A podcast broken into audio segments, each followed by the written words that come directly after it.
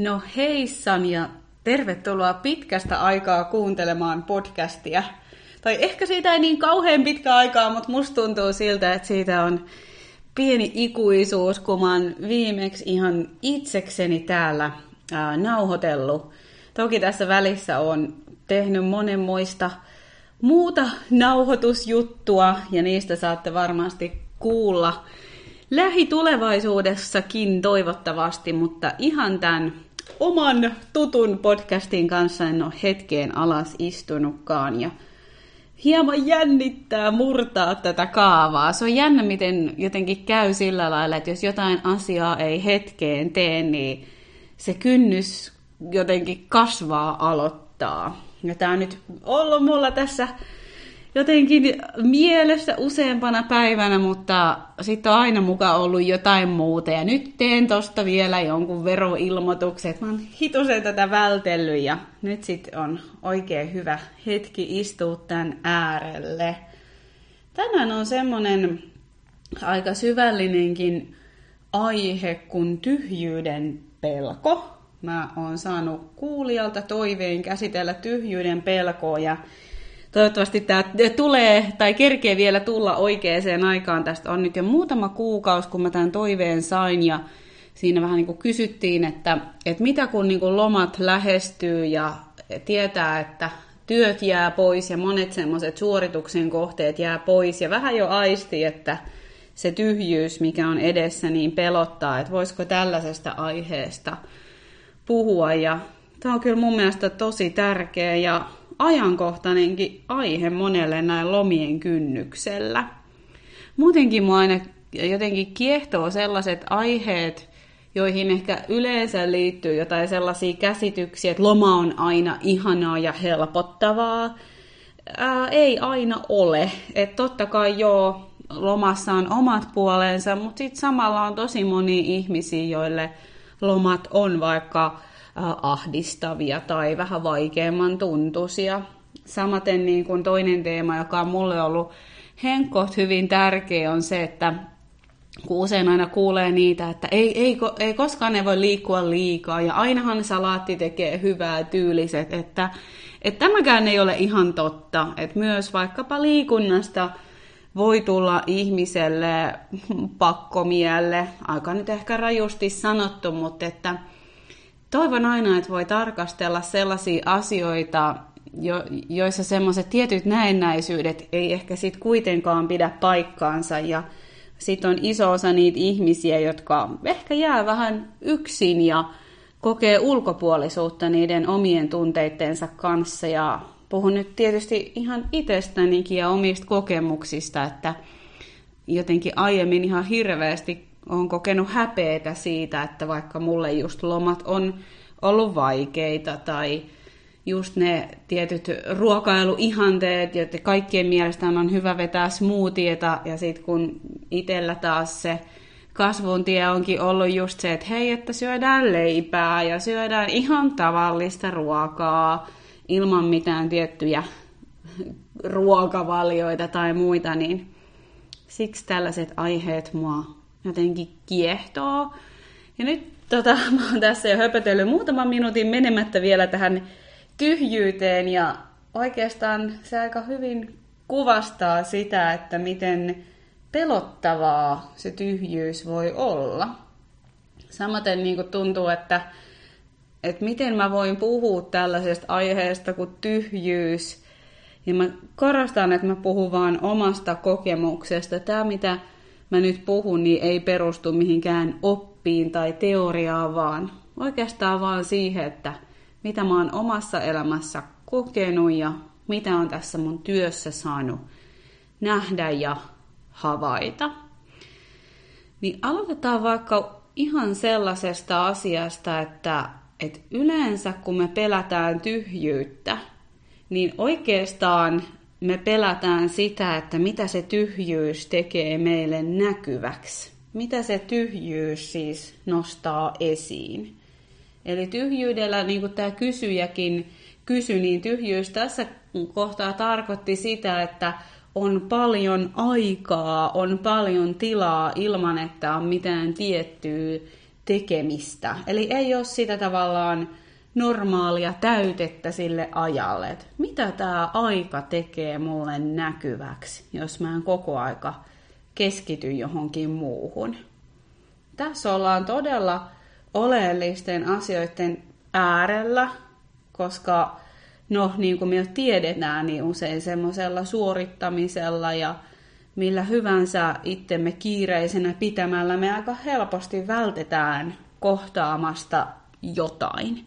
Ja mitä se jotain on, niin pääsee usein tulee näkyville, kun me hiljennetään tai tehdään, tehdään sitä tilaa ja aikaa.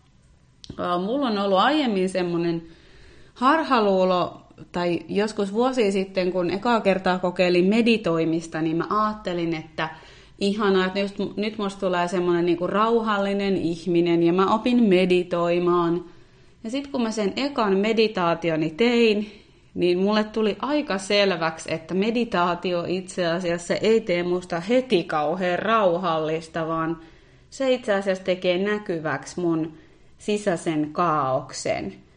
Ja se oli aika epämukava tunne kohdata, että mussa on näin paljon kaaosta, mussa on näin paljon risteileviä ajatuksia, mussa on näin paljon kipeitä ajatuksia ja että missä on se mielenrauha, mitä mä hain. Mä koen, että itse asiassa vaikka nyt se meditaation hyöty, joka mun mielestä on semmoinen parhaimmillaan niin kuin levollisuus ja kyky olla vaikeidenkin tunteiden kanssa, niin tulee vasta ajan saatossa. Mutta tavallaan se, että et kun mä pysähdyin siihen tyhjyyteen, eli meditaatioon, niin siellä ei todellakaan ollut tyhjää, vaan siellä oli todella, todella täyttä. Ja sellaiset ajatukset ja tunteet, jotka mulle alkoi tulla näkyväksi, oli muun muassa itseviha, ahdistus, riittämättömyyden tunne. Sitten mulla nousi ajatuksia siitä, että miten mulla ei ole mitään merkitystä, elämällä ei ole mitään merkitystä.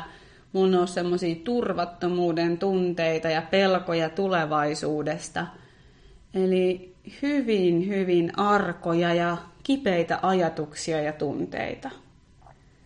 Ja se tekee siitä aika ymmärrettävää, että miksi se tyhjyys pelottaa. Varsinkin jos me ei olla siihen jotenkin valmistauduttu ja varsinkin jos meillä on vähän semmoiset harhaisen ruusunpunaiset linssit siitä, että et ihanaa sit kun on vaan tyhjää, niin sit mä vaan nautin ja, ja näin. Ja tällä kysyjällä ei tällaista ollut, vaan mun mielestä oli hyvin jotenkin tiedostava kysymys, että hei, että mä tiedostan, että kun mä hiljennän, niin jotain epämukavuutta se jo ajatuksena mussa herättää. Sitten tulee mieleen semmoinen toinen omakohtainen kokemus tämän tyhjyyden teeman ääreltä oli, että mulla on tosiaan ollut tämä, mitä mä kutsun tämmöiseksi terveysaddiktioksi, ja mulla siihen liittyy sellaista treeniaddiktiota, pakon omasta liikuntaa, ja mä jäin ihan niin kuin hormonaalisesti koukkuun niihin liikunnan tuomiin fiiliksiin, joita sitten piti aina hakea uudestaan, ja, ja niin kuin kovemmin, kovemmilla määrillä, ja sitten kun mä sitä tiedostin, että mä oon tähän nyt koukussa, että nyt tämä tämä ei aidosti tuo mulle hyvää, vaan tämä on itse asiassa aikamoinen vankila. Niin mä tiesin, että mun täytyy vähentää ja mun täytyy hetkeksi jopa niin kuin irrottautua tästä treenaamishommasta kokonaan. Ja se nosti esiin ihan valtavan tyhjyyden tunteen ja kysymyksen, että kuka mä olen ilman tätä. Kuka mä olen ilman tätä liikkumista? Kuka mitä mä teen ilman tätä? Ja nämä on semmoisia myös hyvin tyypillisiä kysymyksiä, jotka erilaisissa tyhjyyden kohdissa nousee ihmisille esiin, että, että mikä, on, onko mulla niinku merkitystä? Onko mä, onks mä merkityksellinen?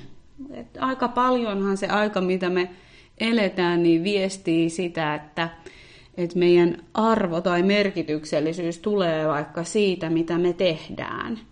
Ja sitten kun se hetkeksi tavallaan otetaan pois tai jää tauolle, niin me ei saadakaan sieltä sitä vahvistusta sille, että hei, että sä oot edelleen merkittävä, sulla on edelleen tarkoitus, sulla on edelleen tehtävä. Ja se voi ollakin aika kipeätä nähdä, että, että onko mulla merkitystä ihan vaan minuna. Et entä jos, entä jos, entä jos mä vaikka oikeasti joutuisin sellaiseen tilanteeseen, että mä vaikka voiskaan sieltä töistä enää koskaan saada sitä merkitystä, niin olisinko mä sitten yhtäkkiä ihan arvoton? Eli se voi tehdä näkyväksi sen, että mihin me ollaan kiinnite, kiinnitytetty oma arvomme, olipa vaikea sana, mutta minkä asian me ollaan annettu määrittää meidän oma arvo. Mä oon antanut työn määrittää aikanaan mun oman arvon. Kun mä oon aikanaan jäänyt sairaalamaailmasta ekalle lomalle, mä olin viikon aika vaikeissa tuntemuksissa, koska mä en yhtäkkiä saanut sitä mun huumetta, että mä oon muille tarpeellinen töistä. Se oli hyvin kipeätä ja, ja todella pysäytti katsomaan sitä, että hetkinen, että tänne ehkä ihan kuuluisi olla näin. Että mä tarvitsen mun työtä kokeekseni, että mä riitän ja kelpaan. Et se, se, se tuntui liian intensiiviseltä. Sitten mä oon antanut mun kehon määrittää mun arvon, mun kumpparin, mun parisuuden statuksen määrittää mun arvon. Ja niistä on tietysti tullut hirmu kipeitä tunteita on päässyt nousee esiin, jos vaikka onkin parisuhde päätynyt eroon tai keho on tullut, mun keho esimerkiksi sairastui, pystynytkään tekemään asioita, mitä aiemmin silloin pystyin tekemään, niin kohtaa se, että mitä mä nyt olen ilman tätä. Eli ennen, ennen kuin tavallaan äh, oikeasti pääsee laskeutua semmoiseen tyhjyyteen, niin usein ensin tulee näkyville ne semmoiset omat aika syvät, aika kipeät kysymykset ja ajatukset ja ehkä myös semmoiset kiinnittymät, että mihin meidän mieli on kiinnittynyt. Ja sen vuoksi tyhjyys on aika tärkeäkin asia semmoisella itsetuntemuksen tiellä, että harjoittelee sietämään niitä sellaisia ääniä tai tuntemuksia, mitä tyhjyydessä pääsee nousee esiin.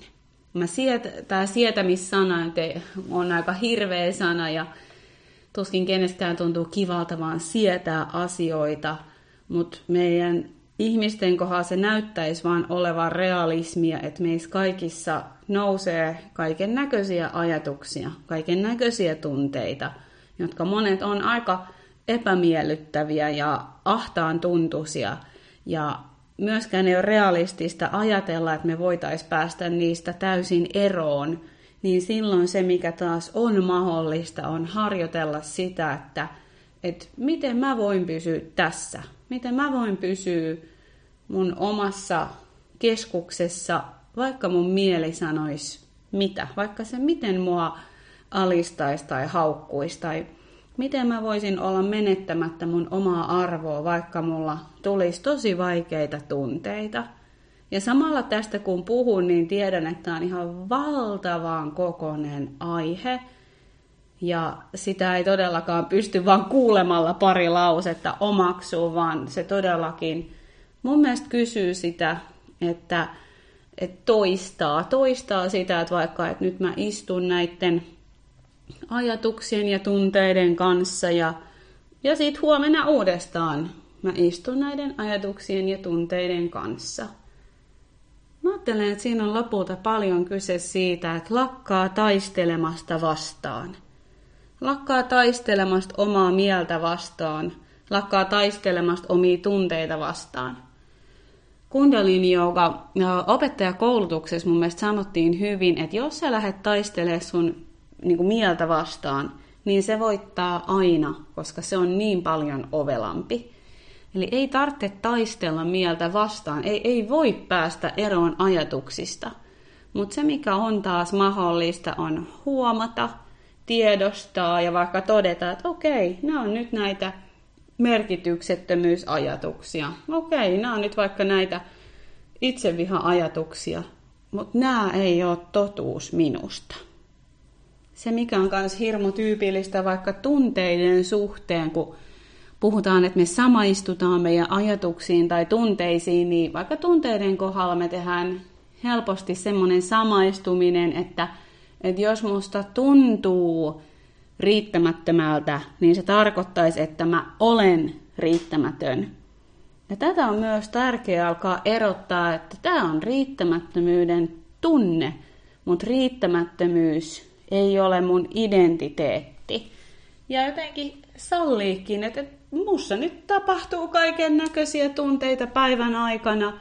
Jos mä nyt niin paljon vaikka pelkäiskään sitä riittämättömyyden tunnetta, niin ehkä, ehkä se ei niin paljon sitten säikäyttäisi tai saisi pois tolalleen.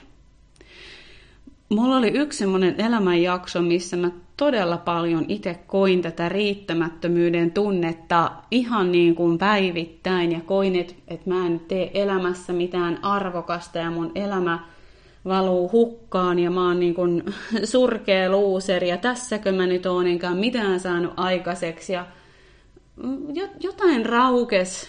Mä en muista mistä mä sen luin, mutta tuli vastaan tämmönen lause, että et koetko riittämättömyyden tunnetta, että ei ihme, että sä ihmisenä tuut aina jossain määrin olemaan riittämätön, vaikka nyt nälänhädän edessä, niin kuin monien asioiden edessä, sä et ole kaikki voipa. Ja osa ihmisyyttä on jotenkin hyväksyä se, että, että musta ei riitä kaikkeen. Ja se on ihan okei. Okay.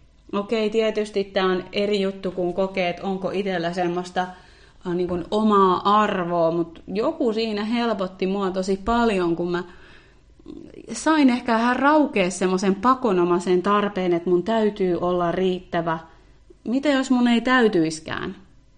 Mitä jos mä voin oikeastaan olla ihan vaan ihminen?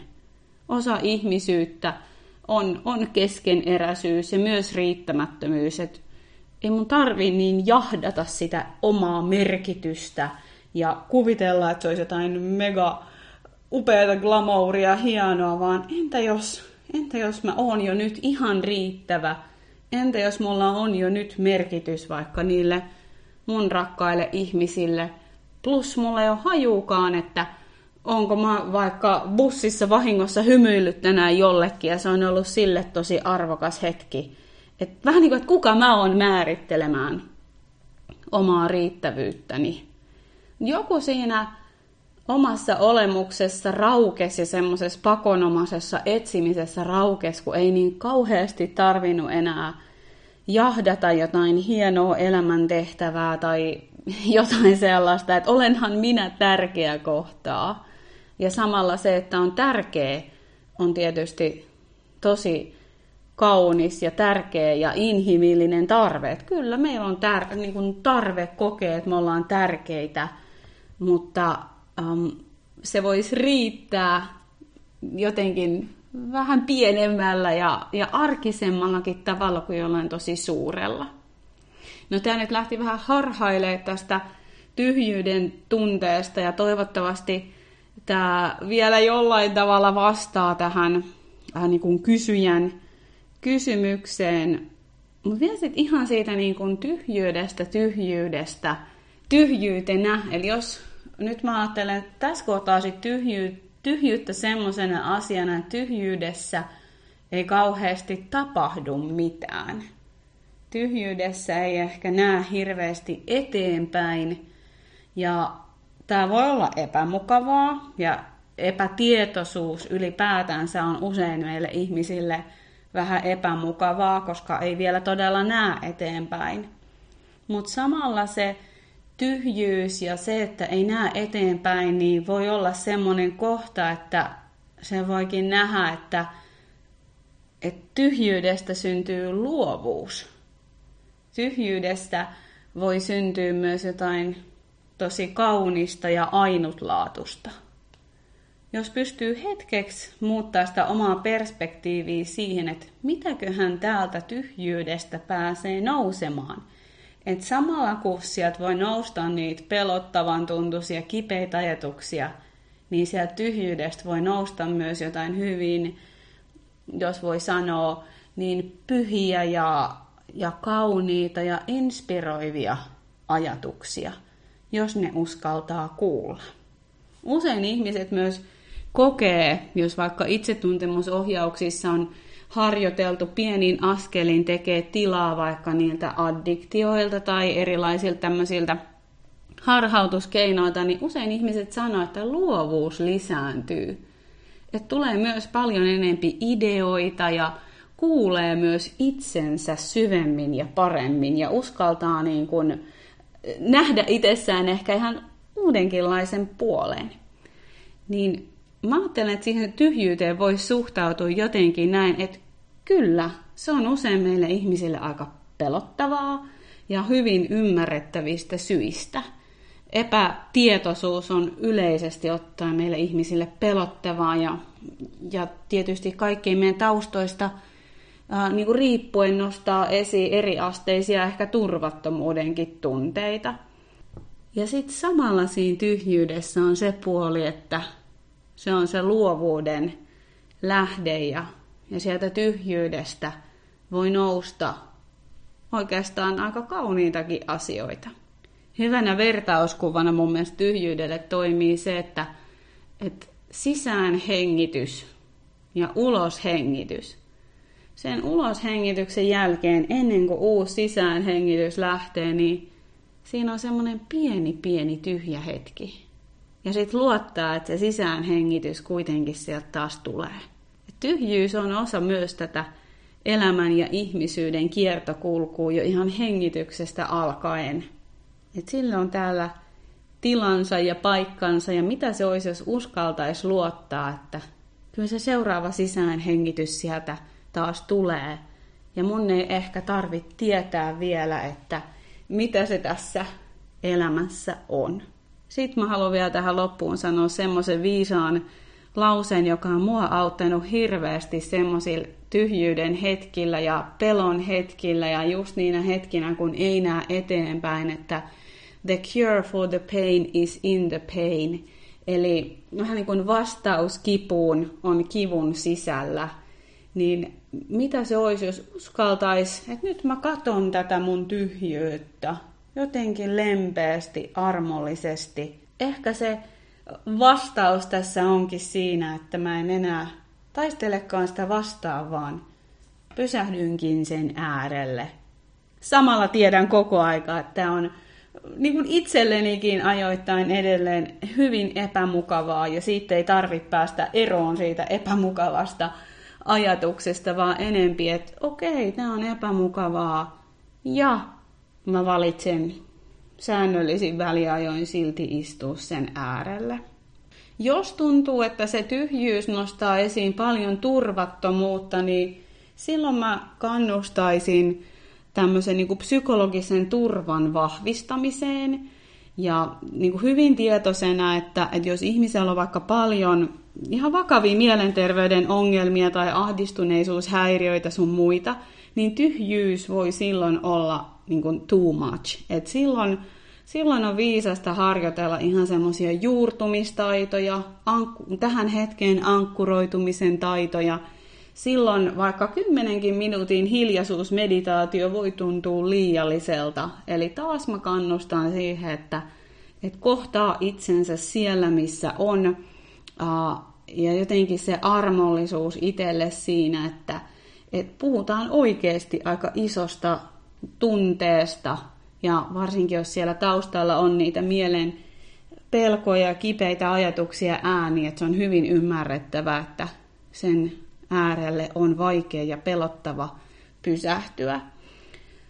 Ja sitten samalla rohkaisen siihen, että ainakaan omalla kohdalla, niin se mun mieli, ne sen ikävät ajatukset ja äänet, jotka on ajoittain hyvinkin alistavia, niin ne ei ole kuitenkaan todellisuudessa pystynyt mulle mitään tekemään. Ja samalla jos tunnistaa, että, että se, se avaa jotain liian repivästi, liian traumaattisesti, niin silloin suosittelen hakeutua just terapiaan tai johonkin turvalliseen ja ammattitaitoiseen ohjaukseen, jos siellä on just sellaista niin kuin trauma- ja turvattomuustaustaa, että tyhjyyden kohtaaminen yksin voi olla tosi iso juttu ja itseään ei tarvi altistaa millekään, johon ei tunne olevansa sillä lailla turvassa valmis. Olipas hyvin rönsyilevä podcasti, mutta oli ihana nyt murtaa tämä kaava olla näitä tekemättä ja toivon, että tästä tosiaan löytyy jotain ajatuksia sinnekin matkaan ja edelleen saa aihetoiveita lähetellä eevi.eeviminkkinen.fi. Kiitos, että olit kuulolla ja sinne ihanaa, ihanaa kesää.